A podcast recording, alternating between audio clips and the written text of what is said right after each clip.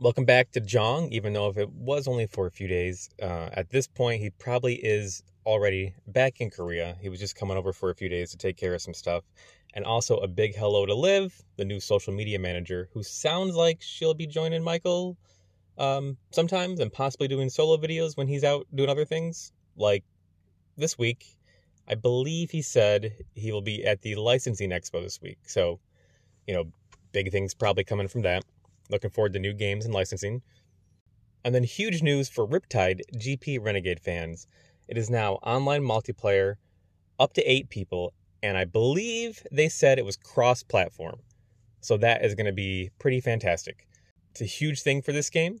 Um, I look forward to playing it with everyone. They even had a contest when it came out for a hat. Um, if you guess if you guess the order of the placement between Jong, uh, Deus, Eva, and Doug, uh, you got to win the hat. None other than your boy Popsicle Runner right here. I got that win. You guys were sleeping on Eva. Uh, everybody kept putting her at the end. I hate to think it's because it just she was a girl, but she was literally QA. So it was her and Doug were going to be first regardless. There was no way that it wasn't going to be first and second place, Doug and her. Uh, Jong, he's got a company to run. He ain't playing games. He was dead last. So that put Deus in third, obviously. And then it was a coin flip for me over Doug and Ava.